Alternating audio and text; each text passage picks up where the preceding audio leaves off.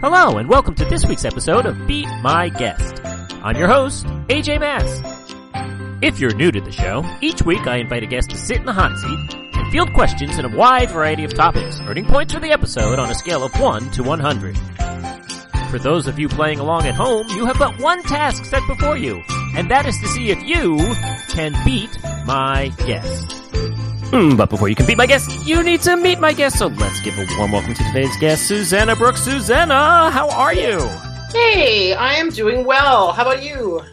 Uh, hanging in there. A little bit rainy today, but uh, you know that just means climate change is very, very, very fake. Absolutely fake news. There's no such thing. Absolutely fake news. Yeah, totally. Because yes, if I have if I have been throwing up for like you know uh, a month and a half straight, and then I only throw up once every four days, I'm not sick. Yeah, you know, No, total definitely logic. not. Yeah. uh, but uh, welcome to the show. Welcome to the hot seat. Uh, why don't you tell everyone a little bit about yourself? I am uh, living in Madison, Wisconsin, and uh, it's a pretty good trivia town. Um, I am married and I have a little daughter who's four, and um, her best trivia categories are probably uh, new wave pop from the 80s. Um, and so I work as a uh, publicist and editor for public television. Um, Yes, but you're, yeah, you're, you're, good, close personal friends with uh, with whatever replaced Mister Rogers. yes, I am. I'm close close personal friends with the ghost of Fred Rogers. That's exactly what I do in my job every day. Um, I was pretty excited actually. The the big thing is that we we have all these events and and we get T-shirts for them that say staff on them, and so I was pretty excited that I got to work my way up to finally having enough PBS wear that I could wear them every day and not have to worry about you know actually putting a, an outfit together. So so I'm pretty happy that that's the case. It's in that way, it's a dream job for me. there Um, yeah, yeah, I enjoy doing trivia uh, around town a bit as well as around the country. Uh, I have some some friends and I uh, do some stuff at Geek Bowl every year, um, wherever that is, and uh, whether it's in Seattle or Denver or uh, Boston, I think it's coming up in Las Vegas. And then uh, I was also lucky enough to do both Jeopardy and Who Wants to Be a Millionaire, and Millionaire was most recent. So yeah, I did okay on that one. So you you were a Meredith uh, or or I was not a Meredith. I uh, did Chris Harrison. Uh, Oh, even yeah, I- yeah. I did Chris Harrison. That's exactly what I did.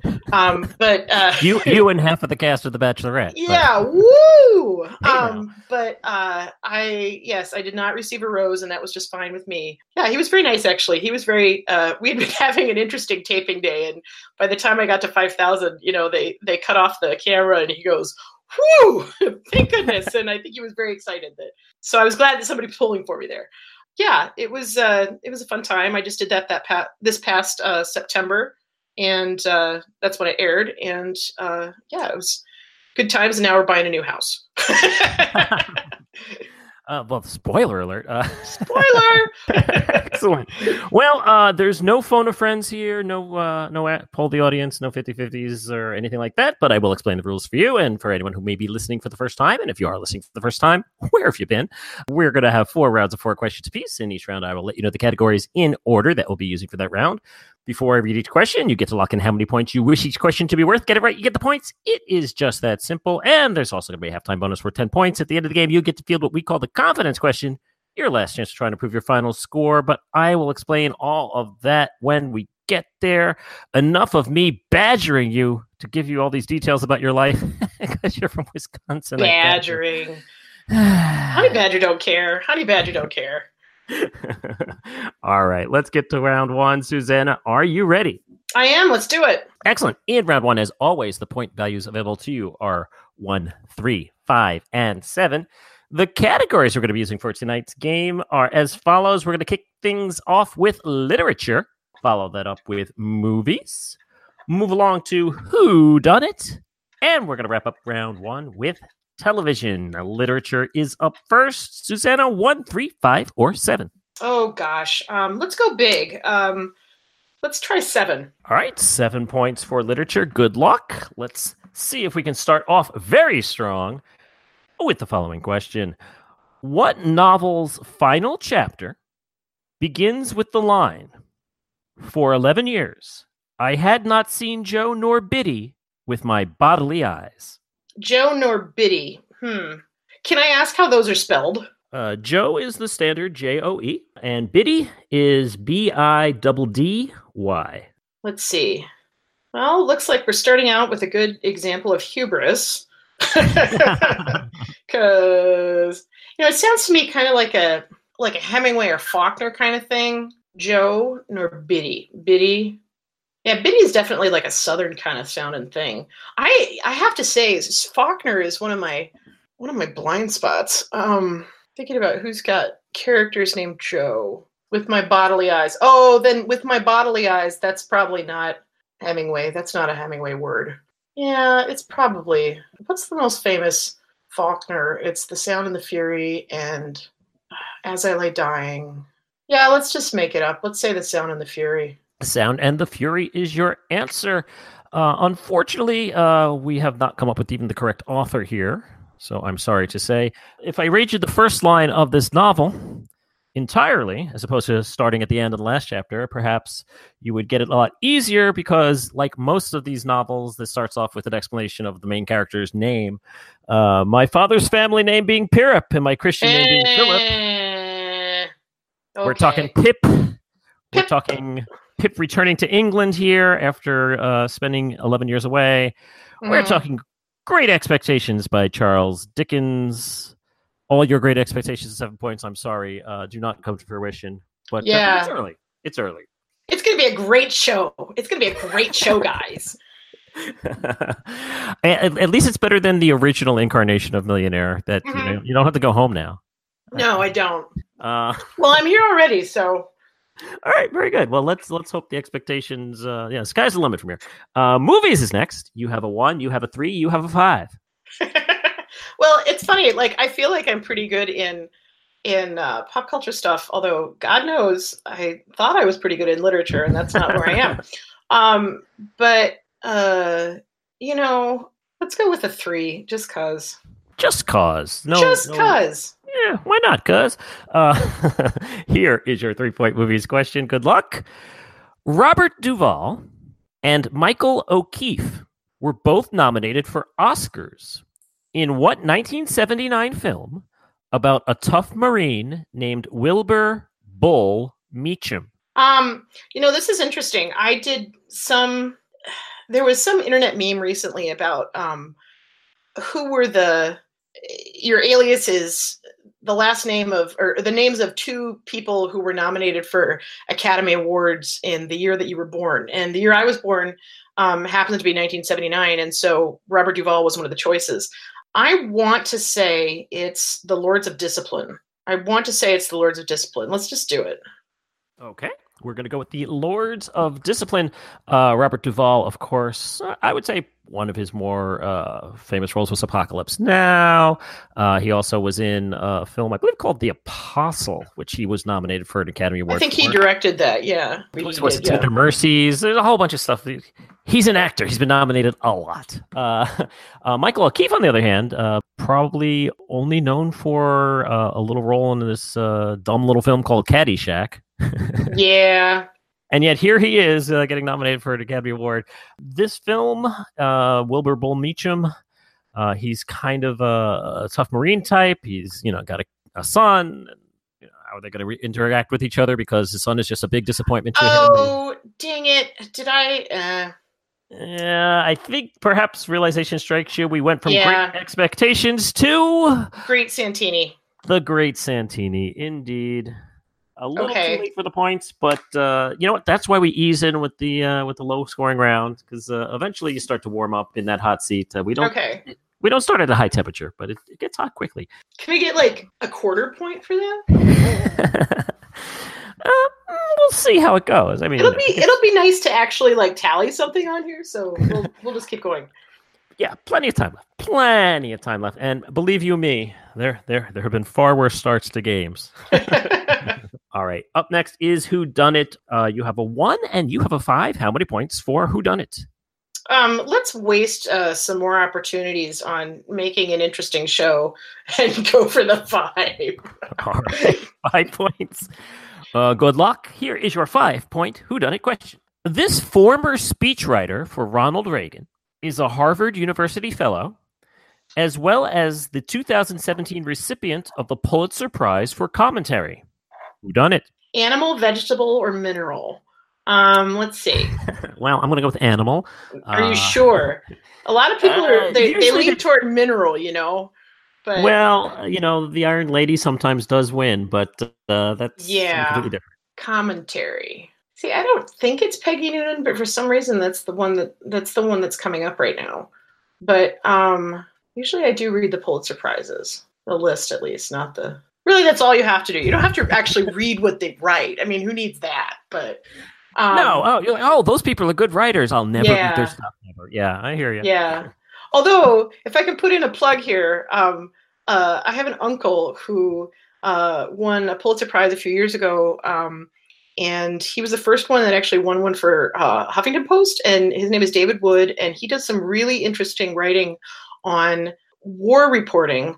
But specifically these days, he's writing about what they term moral injury, which is um, the it's not just PTSD, but it's the kind of stuff that that people deal with when you know after you've gone out and you've you've killed a bunch of people um, or other things, as, as well as just some of the really difficult um, and untalked about injuries um, and effects of, of war. And um, one of the really interesting things about him is that he's a Quaker.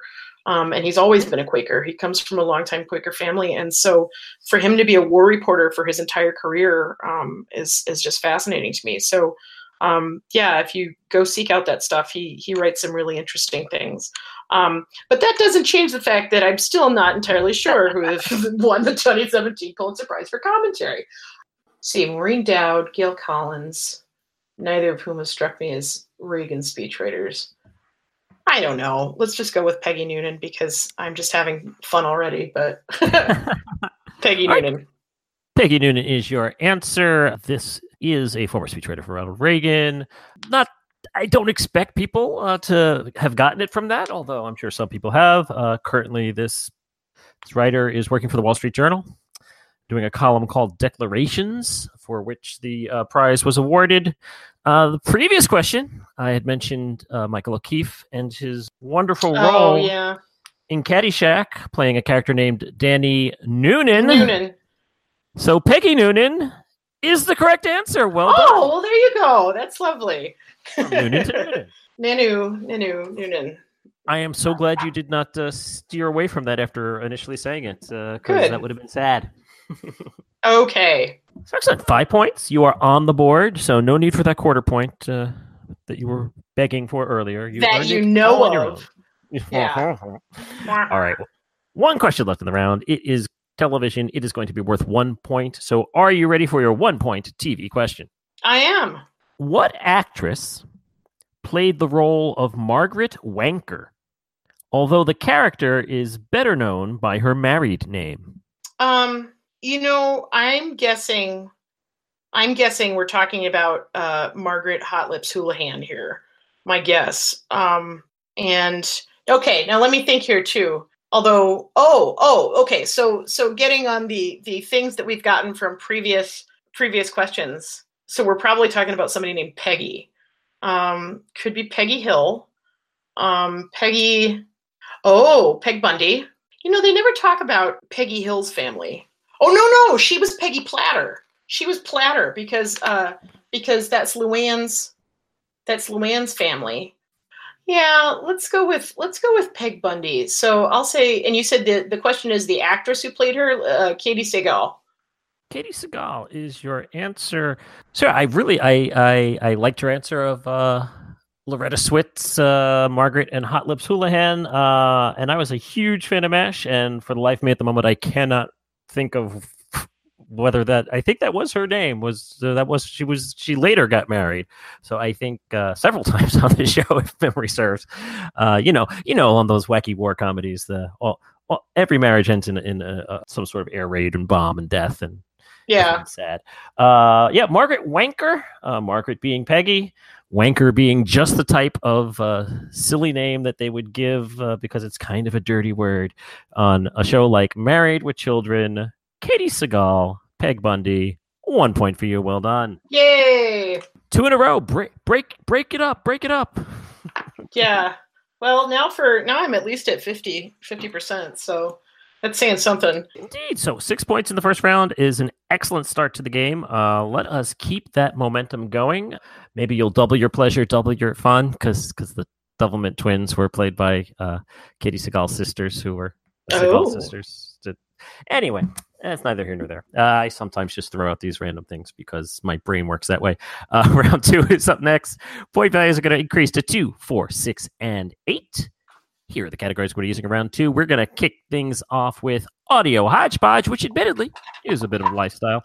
Uh, we're going to follow it up with mashup, not to be confused with Loretta Swit on MASH, something completely different. then we're going to move along to sports, and we're going to wrap up the first half and round two with around the world. But first things first, audio hodgepodge.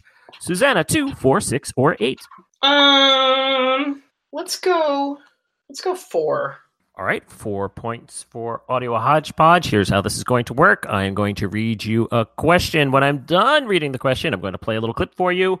Hopefully, after you listen to the clip, you will be able to correctly answer the question. And here is the question of which I speak.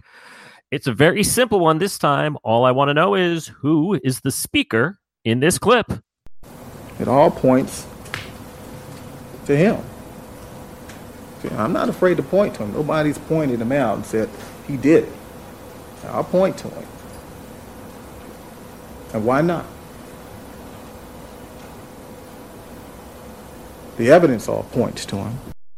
You know, it it sounds like it sounds like somebody doing a closing argument. It sounds like somebody's it sounds like an African American man. Um my guess is Chris Darden. Okay, Chris Darden is your guess. Ooh, Uh, okay, hold on just a minute here. I hope you're not trying to trick me because just it's it's a matter of whether it's Chris Darden or uh who was it? Courtney B. Vance that was playing Chris Darden in the the miniseries. And the miniseries and the the dramatic miniseries and the the miniseries, the factual miniseries came out around the same time. Um but yeah, let's let's just try with Chris Darden.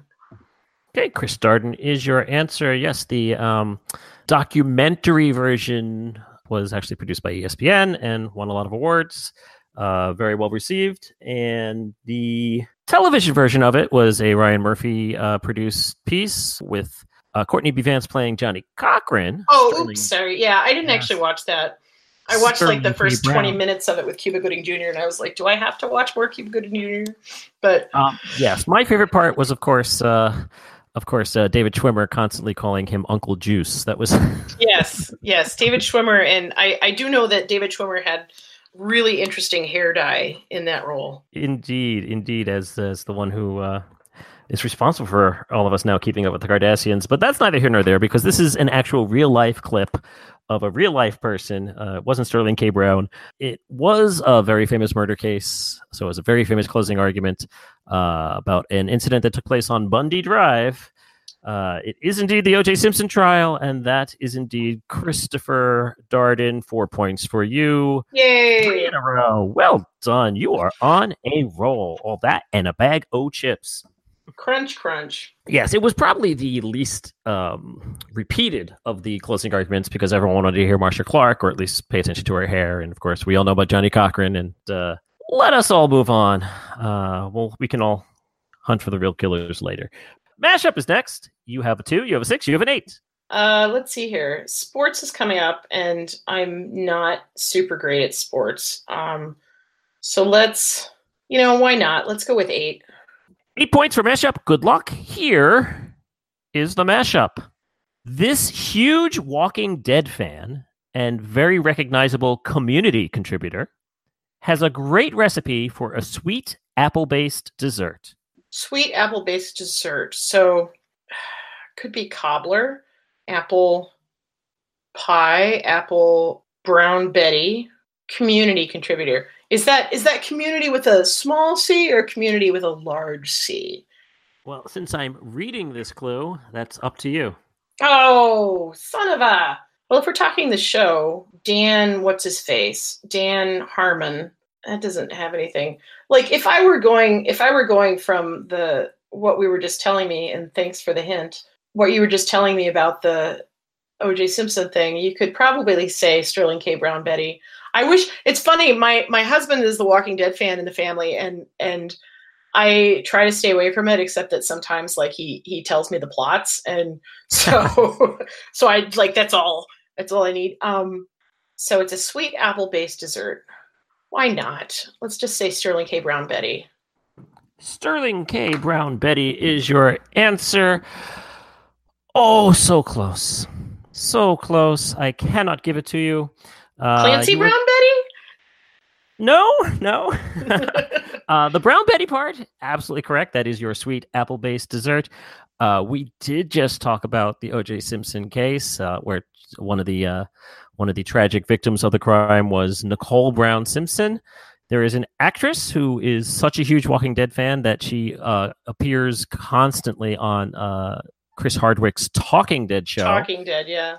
And uh, when uh, Chris Hardwick had his uh, problems uh, with the hashtag Me Too movement, uh, he was removed for a brief period of time as a host, and she came in and took over. She was on Community for the entire run of the show. She is. Oh, ah, uh, yeah. Yvette, Yvette Nicole, Brown. Brown. Betty is what mm-hmm. we were mm-hmm. looking for. Yep.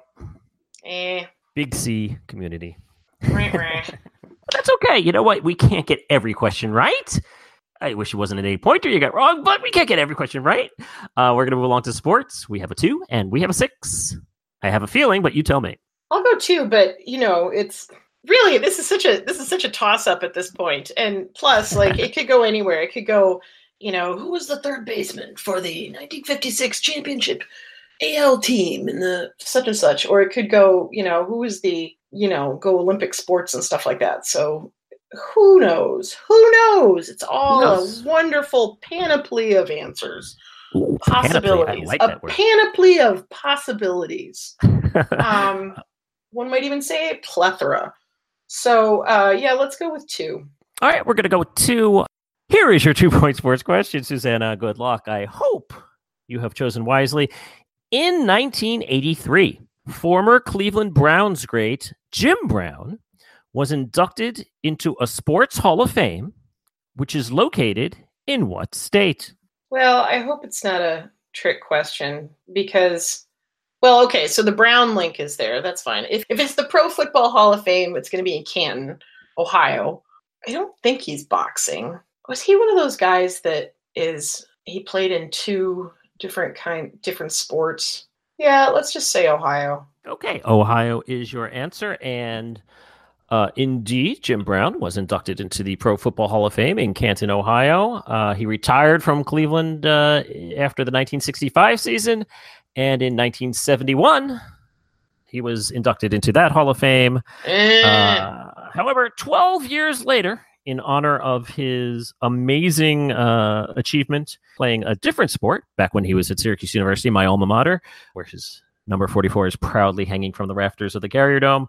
Uh, Jim Brown was also an All American in lacrosse. Oh. And was inducted into the Lacrosse Hall of Fame, which is located, uh, originally was located in the city of Sparks.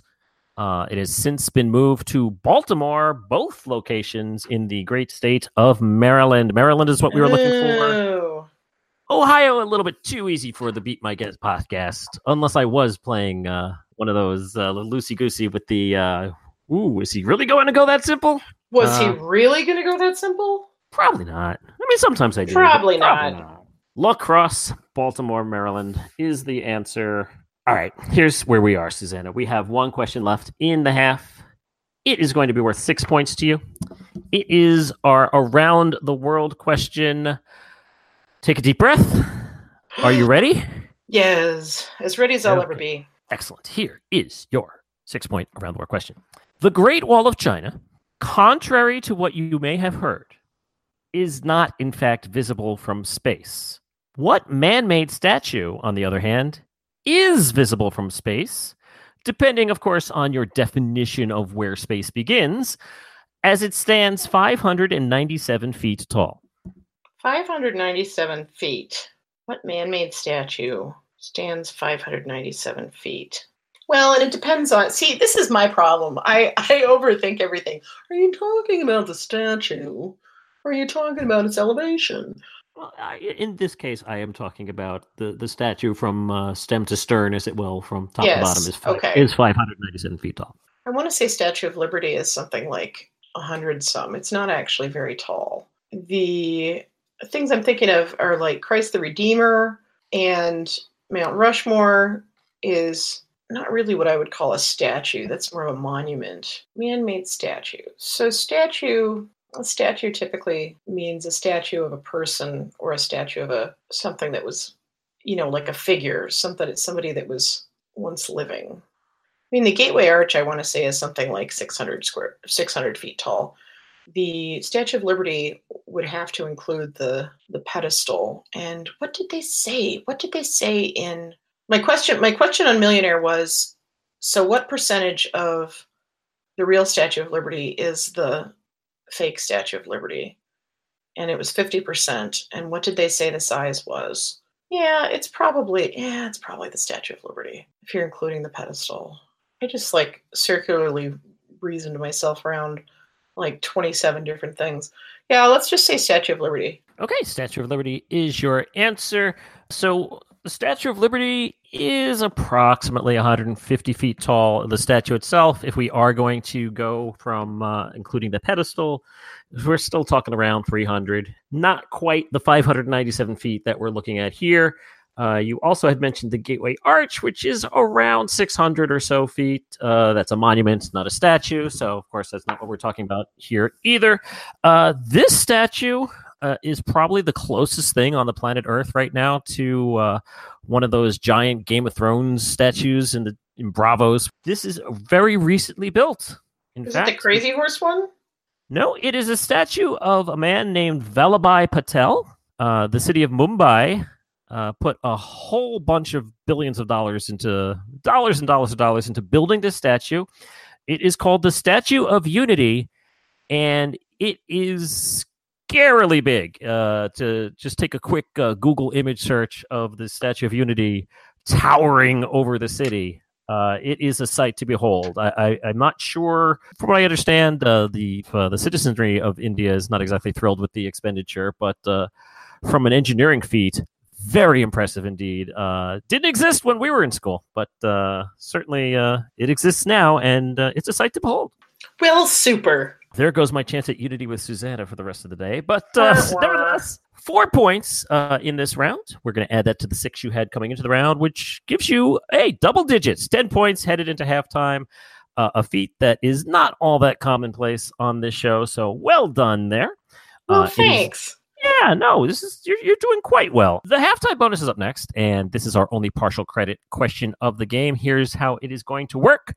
I'm going to ask you a question. After I read the question, uh, I'm going to give you a little time to think about your answers while we pause for a few words from our sponsors. Okay, I don't have sponsors, but if I did have sponsors, this is where they would go. and Instead, you're just going to hear me go blah blah blah blah blah.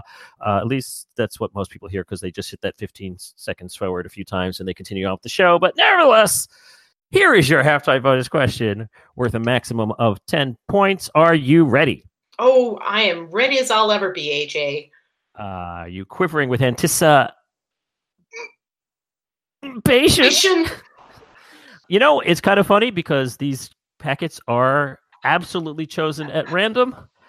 And, uh, well, it's just funny to me that this is the halftime bonus that came up. Susanna, since 1957, the Wisconsin Cheesemakers Association, this is the actual question, Yeah. yeah the wisconsin cheesemakers association has held a competition to crown the world's greatest cheese. Not counting the united states which has won top honors 12 times. I would like you to name for me for two points each any five of the other eight nations to ever be named champion in this competition. I'll give you a few moments to think about your answers and we'll be back after the break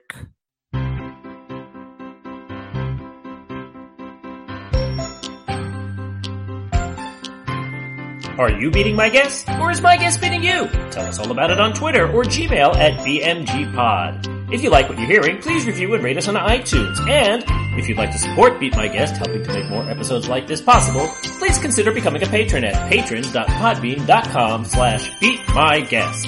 And now back to me for the second half of this week's episode. And welcome back to Beat My Guest. My guest this week is Susanna Brooks. When we last left Susanna, she was sitting on 10 points, working on the following halftime bonus question since 1957. The Wisconsin Cheesemakers Association has held a competition to crown the world's greatest cheese. Not counting the United States, I have asked Susanna to name for me any five of the other eight nations to have ever been named champion of this competition. Susanna, what have you got for me? Well, um, I think the one of the biggest is is definitely going to be. Now I say this with such confidence, and, and here's again, I'm just nothing but hubris here. But um, one of the biggest that I can think of is probably going to be the Netherlands. They have Edam, you have Gouda, or as they pronounce it, Gouda. Um, you have all those. Um, so the Netherlands, aside from the Netherlands, France, France is going to be a big one. Um, Italy, uh, Italy has not just uh, you know the Parmesan and Asiago um, and all those. Um, that's pretty good. Um, and they've got you know your sheep's milk, your goat's milk, your cow's milk, your all sorts of different things like that. Um, the UK, the UK is probably one of them. UK is known for, um, you know, anybody who's seen their Wallace and Gromit would know that you you have, of course, cheddar. Cheddar is uh, very classic. You also have your, you know, your Stilton, your Gloucester, your all sorts of things like that. Um, and I know that uh, they've had some really wonderful cheddars from there. Um, and then, of course, Switzerland. Switzerland, you've got your uh, your Gruyères, your Emmental, um, you know, those sorts of things. Um, so yeah, I'm going to stick with. Uh, um, there's some other options. You know, Ireland makes a really good cheddar, but yeah, let's let's go with Netherlands, France, Italy, UK, and Switzerland. Okay, very good, or very hood, as uh, the the Dutch would say, right? so let me uh, give you the answers uh, in terms of uh, oldest champion to newest champion, and we'll see how you did here. Like I said, you had to get five of the eight. Uh, in 1964, winning for the first time, and again in 1986, we have our neighbors to the north, the Canadians. Eh. Canada has won twice. In 1972, the award was won by those wacky Italians. Italy, two points for you. That is the only time they have won, 1972. They've been in a bit of a dry spell of late. Uh, in 1978, also winning in 1990, Austria. Austria. Austria. Then we have a country that has won three times in 1980, in 1994, and in 1998. Uh, they are the proud country of Denmark. Oh, we're getting close here. And we are getting close. Uh, the next country to have won, they have won three times. They won in 1996. Uh, they won in 2004. They won in 2012. Huda for you. Uh, the Netherlands is correct. That's another Hooray. two points. Uh, then in 2000 and again in 2002, we have the wonderful cheeses from Dananda, the Ah, Australians. really? I can't even think about cheeses from Australia, although I'm sure they have quite good ones because they have so many sheep. But, um, well, okay. Venezuelan beaver cheese, perhaps? uh, no, they, Venezuela has never won. Two countries left in 2006, 2008, 2010, and 2014. Uh, the number two country in terms of winning this award. Not to poke any holes into your thoughts, but Switzerland indeed is correct. Well done. All right. And had I asked this question last year, this country would not be on our list because they've only won once. They are our current and defending champions from 2018. They are uh, La Fromage de la Belle France. France is correct, just barely, but correct nonetheless. Eight points for you. UK never has won this competition. Well, it's probably because the it's it's interesting that you say the Netherlands. I mean, I can go off on this whole cheese thing again, but um, because it's a it's a subject I feel very close to. But yeah, it's interesting because a lot of those uh, countries, the Netherlands, uh, I guess Italy not so much, but maybe on the Milwaukee side of things. But in Switzerland, um, there's a really big Swiss community here in Wisconsin. So if you're talking, I mean, I'm I'm certain that the the Wisconsin Cheesemakers Association is is open to just about anybody, but um, in terms of styles, there's not a huge UK cheese presence in Wisconsin. There's there's a there's a very solid uh, Dutch and French and Swiss. Yeah, and there's actually we're I think we're the only one in the U.S. that are still making Limburger cheese. Ugh. But um, but yeah, we don't have a very strong UK. So, but get out there to your local grocery store and try all sorts of wacky ones because their cheese is one of life's pleasures, and they should just hire me. Honestly, I should just. I should, you know, the the number of days a year that I'm carrying cheese around with me, and it's some different kind of thing, is just be like, oh, you mean this cheese? Oh, you mean the the most giant cheese board in the world that just happened, you know, two months ago, a mile from my house? Yes, of course. Very good, very good. And, and as I learned from Alice Cooper in Wayne's World, it's pronounced Milwaukee, which is not probably not Algonquin for the good land, but um, yeah. So let's see here. I've got plus eight points, so that would make uh, eighteen. Correct. Absolutely. 10 coming in, 18 going out. We are well on our way to a fine showing here. Let us keep this uh, ball, perhaps I should say this cheese ball, uh, yeah, I'm a cheese ball. Let's keep this cheese ball rolling to round three. The point values are going to stay the same at two, four, six, and eight. The categories, though, they be a changing, and this is what they be a changing to.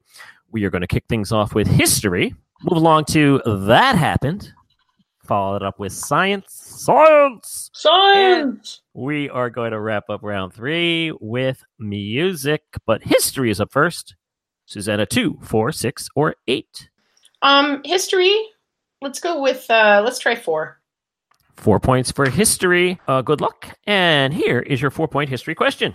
In 1835, Colonel Thomas S. Meacham of New York wrapped a giant belt around a wheel of cheddar weighing close to 1,400 pounds and shipped it off to who as a surprise gift? I should know this. I was trying to think of when when Queen Victoria was crowned.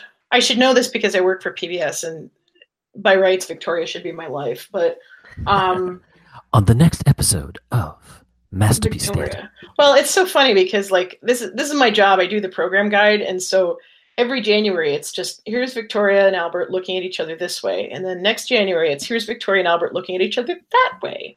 And, and I'm like I love this show, but I can't there's only so many poses you can have. And I want to say they got married in 1841, but then 1835, and she was what, like 17. So 1835 could have been Queen Victoria. Shoot, I should know the presidential years because it's, I want to say that's roughly around the time of Martin Van Buren, who was from New York. Those are my those are my fuzzy years, my fuzzy presidential years. Yeah, I'm kind of going back and forth between Martin Van Buren and Queen Victoria, right around the Alamo time too, isn't it? Um, but why would he send cheese to somebody that he didn't like? cheese is something that you send to someone you love. I don't know. Let's say let's say President Martin Van Buren, whether or not he was in office, if my sketchy memory goes. Martin Van Buren, uh, I believe Queen Victoria was coronated in 1838, so it was a little early. Uh, although you know he was shipping it by boat, so I, I suppose by the time it got there, uh, but uh, I don't think he knew for sure that the coronation was coming when he sent it. Went by boat because it was so heavy, uh, along with two uh, other wheels of cheese that were about half the size. One was dropped off along the way uh, so that the uh, governor of New York could get it. The other two, uh, one of the 1,400 pound one and one of about 750 pounds, uh, went to the White House, where Vice President Martin Van Buren received the 700 pound one as a consolation prize. The big one was for the president at the time in his second term. Andrew Jackson is the answer. He was president at the time. It took him uh, all of two years to give it all away. He actually hosted a party, uh, a farewell party for himself, where he invited 10,000 people to each please eat some of this darn cheese. they did. He finally got rid of it all. And uh, Van Buren, uh, in one of his private letters, was uh, known to write uh, after he did take office that he could not get the smell out of the White House and he had to uh, throw out all the drapery and, and stuff like that. Well, just for the record, I'm going to say Andrew Jackson did not deserve that cheese. He was not a nice guy. So um, maybe it was uh, it was the kind of thing like when I was in middle school and we were having kind of a kind of a stupid day with my orchestra director. We were like, what can we do that'd be super passive aggressive? Let's all let's all just chew some sour apple gum and just stink up the room. So maybe that was what he was doing. Maybe he was like, you know, I'll send fourteen hundred pound cheese down there and you will remember me by gum and you will not get that stink out. So ha. Febreze not invented yet, so uh, yeah, Martin Van Buren uh, took took him half his term just to get the smell out. well, that's a one reason not to seek reelection, I suppose. All right, well, we didn't get that one. We were very close. We were very We're close. very close. Like a silver medal on that one. We're now going to belong to that happened. Our kind of current events slash weird news question. Uh, you have a two, you have a six, you have an eight. Oh gosh, let's go six. Six points for that happened. Good luck. And here is your question. After a recent quarterfinal match at the Grand Slam of Darts, Gary Anderson and Wesley Harms both accused the other of what act of sabotage? You said darts, and I was like, I hate this question already. That's another thing. Like the something about the British, they love darts. They love snooker. They love the, all those things, and I just, my God, darts. I don't think I've ever legitimately played darts, so I don't even know how it's how it's supposed to be played. You know, like I think everybody has been in somebody's basement and sort of like whiffs it towards there, and and you're like, oh, yeah, this is the kind of question where you unless you know the situation specifically, you really have to just pull it out of nowhere. My guess is switching out the darts, switching switching the you know all the darts are weighted differently. All the darts are. I'm sure there's a particular technical term for this. The little fluty flap things uh, where used to be feathers, but now it's whatever. Um, so I would say that yeah, I would say it's it's switching out the darts. Switching out the darts is your answer. Uh, yeah, Gary Anderson, a former world champion from Scotland, and uh, Wesley Harms, I believe I uh, recall him being from the Netherlands, uh, involved in the tournament. Gary Anderson ended up winning this match, but afterwards, both men were disgruntled uh, and accusing the other of sabotaging uh, the efforts. Uh, you know, you, you had actually said that you, if you don't know the answer, you kind of have to pull it out of somewhere. Well, these men were complaining about something being pulled out of uh, uh, certain. Uh, Were they orifice. farting? Were they farting? Yes, they both blamed each other for intentionally farting up a storm to uh, distract each other. Uh, neither one would admit to having been the one to dealt it, uh, though both had smelt it. Farting is the answer. I'm so mature. You're talking to somebody who wrote an entire one day special for Learned League on everyone poops. So, Well, that happened. well, that happened. It sure did. Yes, and I, I mean the headline just writes itself. Grand slam of farts. let's, let's try and move on as quickly as possible. Ain't I a stinker? Uh, science is up next. You have the high, low, left, two and eight. How much for science? Two. Two points for science. Good luck. Here is your question. Uh, what chemical compound created when an attempt to hard boil eggs goes on for way too long is the cause of that rotten smell in your kitchen? I think it's methane, and methane would be related to farts. Um, uh, there's some sort of sulfur something or other. It's a sulfurous smell, but I think it's I think it's methane. Let's just go with it and get the question over quickly. Yeah, you, you definitely want to limit your exposure to this question, right? Uh, methane is, of course, uh, a natural gas kind of thing, and uh, cows kind of uh, are known for producing a large quantity of methane. It is a chemical compound, uh, but it is a carbon based compound, not a sulfur based compound. You are correct that the egg smell is sulfur based. It is basically the iron in the yolk interacts with the sulfur in the egg white. Uh, they combine to form hydrogen sulfide, H2S. Hydrogen sulfide is that smell you smell in your kitchen when you've left the pot on too long. well, it was just right on the tip of my tongue, AJ. So yeah. Everybody poops. everyone poops.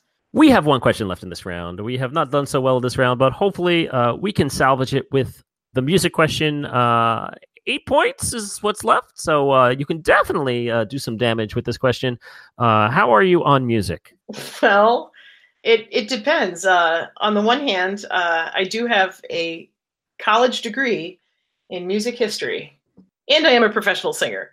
Uh, but on the other hand, when it comes to pop music and that sort of thing, um, I am demonstrably terrible. Here is the eight point music question What band is responsible for the following lyric?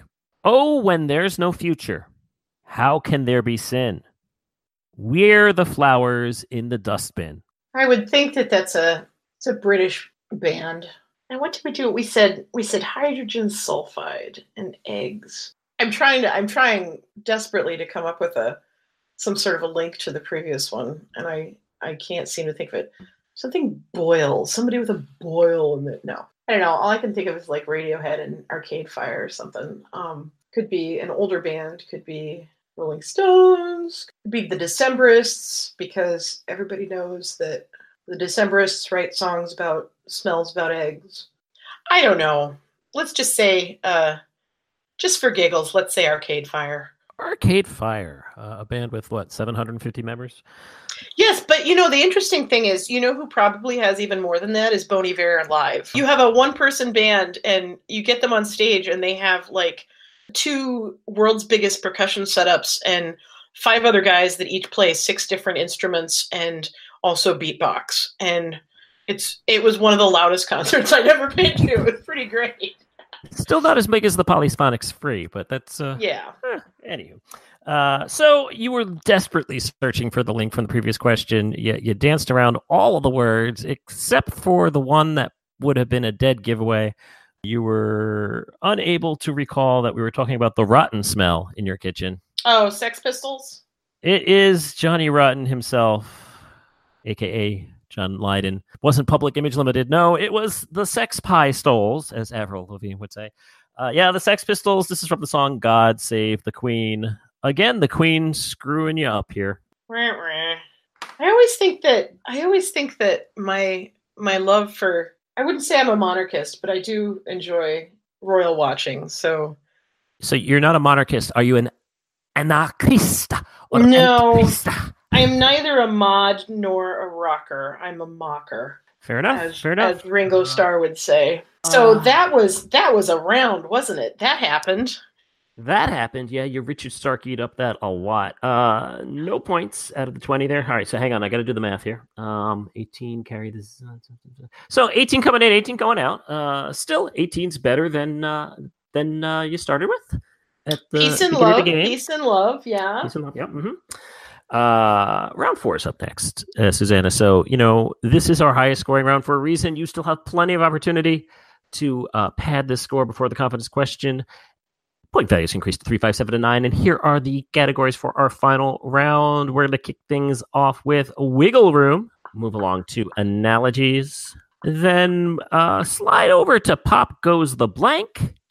And we are going to wrap up round four and the second half with what comes next. So, first up, the wiggle room, our numbers category three, five, seven, or nine. Three. All right, three points. Good luck. And here's your question. Uh, we were just talking about the Sex Pistols and God Save the Queen. So, of course, this is the question I have to ask you. Since Queen Elizabeth II took the throne, on February 6, 1952, there have been seven popes with the standard 10% wiggle room in either direction. What is the sum of the regnal numbers of those seven popes? Oh, good lord. Um Exactly. yes. And I say this in a town where uh, our bishop just died suddenly on Sunday, so literally, good lord. Um if only I were Catholic. So let's see. We had John 23rd, um, John Paul 1, JP 2, uh, Benedict, he was the 16th, wasn't he? Was he the 16th or the 14th? I think it was, was it Pius the, probably Pius the 11th. And let's just make this up and say Pius the 10th as well. So we've got Francis. Now here's here's my question.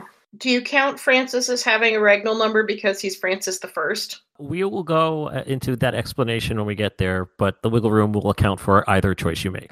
Okay.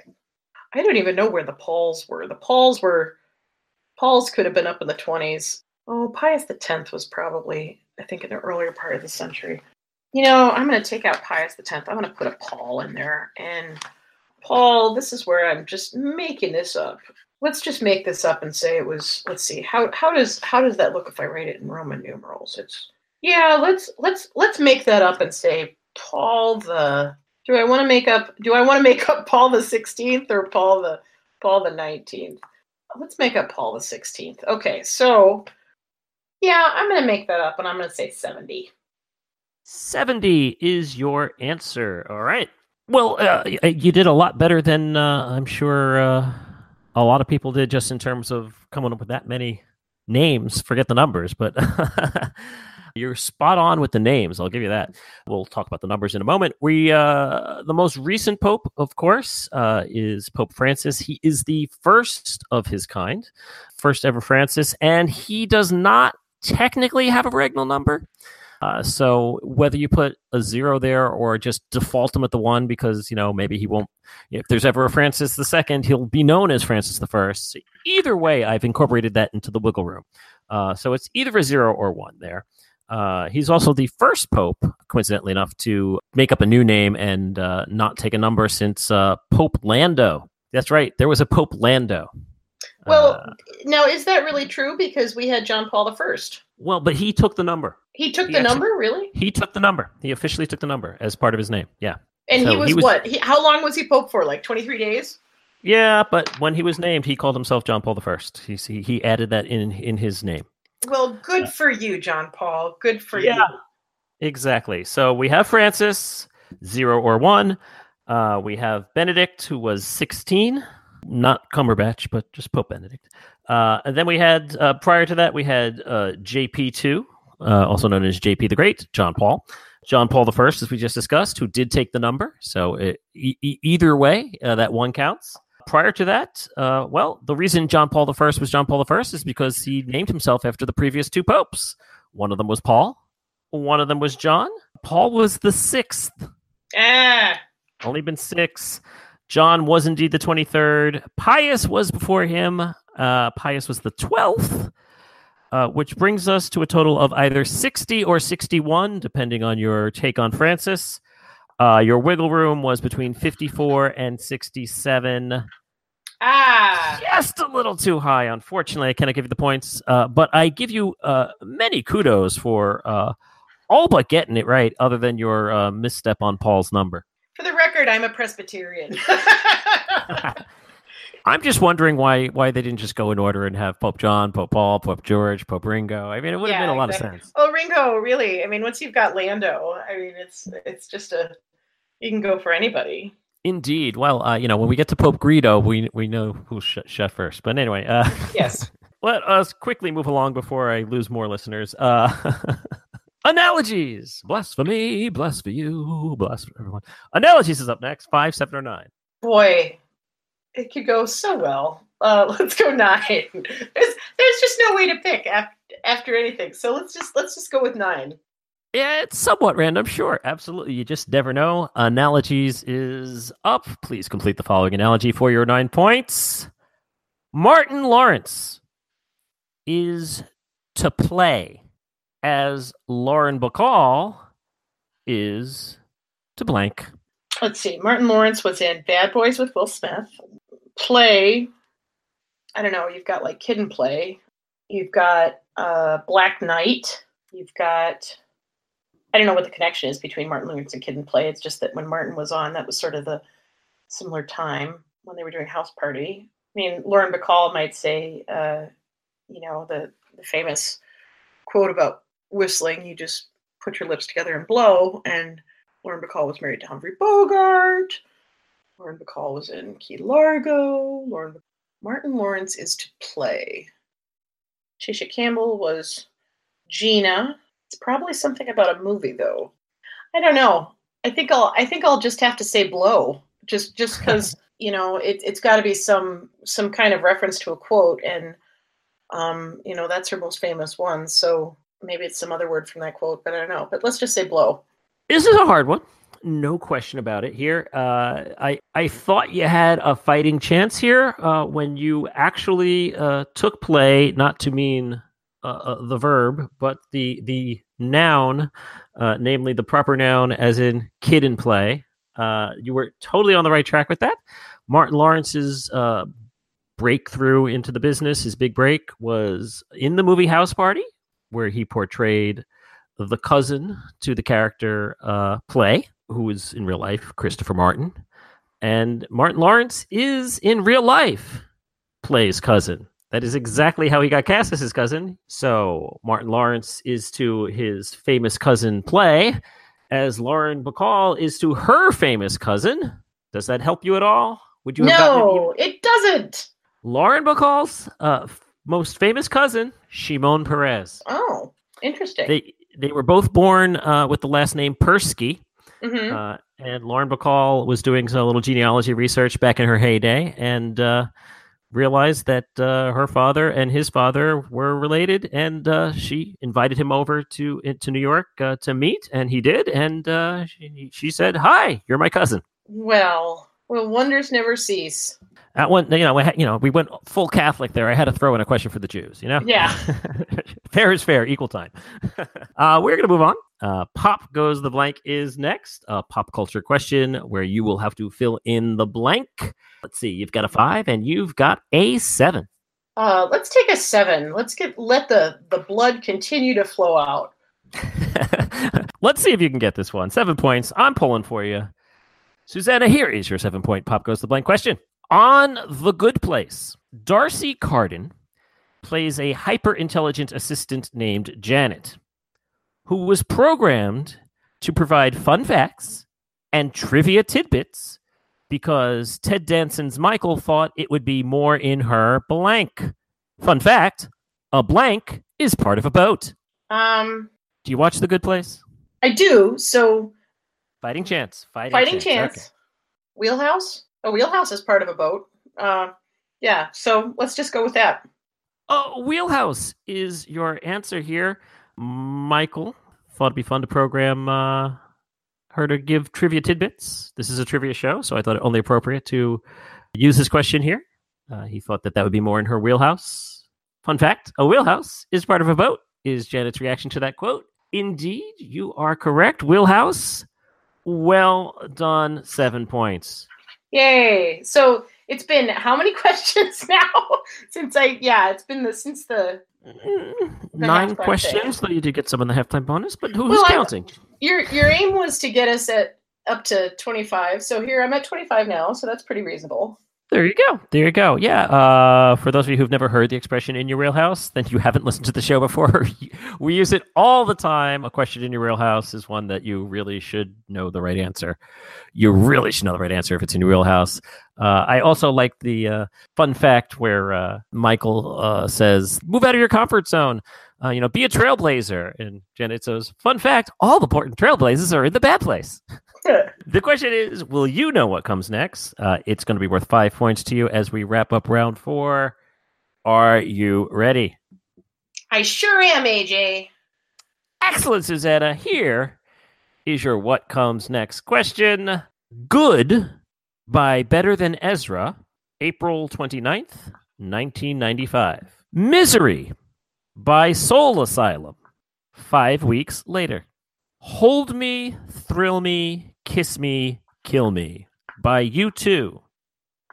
Three weeks later. What comes next? Four weeks later, and for the next five weeks. So, I'm guessing we're talking uh, Misery by Soul Asylum, though. I didn't think that that was a number one song, but the other thing about "Hold Me, Hold Me, Thrill Me, Kiss Me, Kill Me" was the the theme song for the theme song for I believe it was Batman Forever. Okay, so then that's going to be July 22nd, 95. And where was I? I was hanging out in my basement because I couldn't go to the Pink Floyd concert. Um, was there a wall in your way? Regrettably not. I had a sprained ankle. Oh. Kurt Cobain died in 1994, so it wasn't a Nirvana song. even though I have no idea what it was. Oh, maybe we're talking about whatever was at the top of the alternative rock charts. Um, I wish I could hear "Misery" by Soul Asylum in my head because then I would remember. I don't know. Let's say "Bullet with Butterfly Wings" by Smashing Pumpkins. Okay, Bullet with Butterfly Wings by Smashing Pumpkins. Let's uh, get a few things in order before I give you the answer here. Uh, you are correct that U2's uh, Hold Me Through Me, Kiss Me, Kill Me was from Batman Forever. So was right there.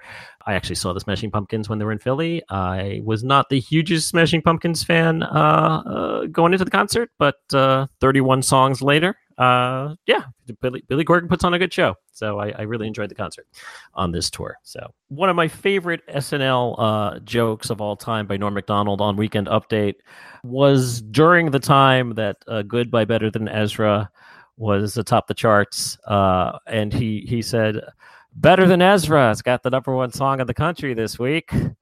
Coming in at number two, Ezra. Ezra. Love that joke. So stupid yet so funny. Uh, we are indeed talking about the uh, songs that were number one at the top of the uh, modern rock slash alternative music chart. I believe they just changed the name at one point from modern rock to alternative. Mm-hmm. Uh, Good by Better Than Ezra was five weeks at number one. Misery by Soul Asylum, which is a song that I do not remember at all, was number one for three weeks. Then the U2 song for four weeks. What was the song that followed U2? Uh, was the hit of the summer in 1995? Why would I expect you to know this answer without any clue as to who the artist might be? Well, you are correct in looking back at the previous question. I said that when something is in your wheelhouse, you really should know the answer. You, you, you really oh. Ought to know the answer. Eh. You ought to know by Alanis Morissette. You know, I, I, I, I feel like a lot of people expect me to be an Alanis fan because that was all sort of girl power. I really did not like Alanis. I was not an Alanis fan, and you know, it was it was okay that she was a dogma, and I I was like, all right, this is fine. But I'm I'm not an Alanis fan. It's it's kind of you would expect that to be in my wheelhouse, but it's not. So so foo on that. Well, you did get one question right. You got seven points for that question. It was in your wheelhouse. And so we're going to add the 18 uh, points you came into the round with to that seven, 25 points as we head into the confidence question. Uh, what it all comes down to is that this is your last chance to try and improve your final score. Only one question is before you, Susanna. Only one answer is required. I will give you the category, and you must must wager between one and ten points. Get it right, I will add it to your score happily. Get it wrong, you lose those precious points. I'm going to ask you on a scale of 1 to 10, how confident are you in a category that I am calling the greater good? You know, when you say something like a category that I am calling, you know that it's not you know that it's these, not a pretty it's it's not super well defined. When I was on Jeopardy, these, these categories are more thematic than helpful. Um one of the defining features of my personality is I am a I hate gambling. I don't know. Let's just go seven. Part part of me says like the greater good. If you were talking about like philanthropy, if you were talking about like uh, you know, my my family has a long history with nonprofits, which is why I work for public television and get paid the big bucks. But you know, they pay me in tote bags. That's basically yeah. Let's just say seven. Don't feel so bad. You know, it's contestants like you that make programs like this possible. Yeah. Operators are standing by. All right. Here is your seven point question uh, for the greater good. Good luck. In fact, the greater good luck to you. Here we go. To whom is the following quote about sacrifice most commonly attributed? The needs of the many outweigh the needs of the few? I am so bad at my history. Um, I want to say it's something about communism. It could be, you know, Karl Marx. It could be uh, Lenin. It could be Nietzsche. It could be back in Roman days. It could be something like that. I mean, it could have been anybody. I don't know. Let's just let's just say Karl Marx. Karl Marx is your answer. If you uh, ever do a Google search on this quote, you're going to find a lot of people questioning uh, the origin of the quote. Where did it come from? Where did it come from? Some people think it sounds very similar to uh, the likes of Jeremy Bentham, who was considered the founder Utilitarianism. of. Yeah. Mm-hmm. Uh, he said things that were similar to this, but not quite this. There are some people who just assume it sounds like something Gandhi might say, and therefore maybe it's him.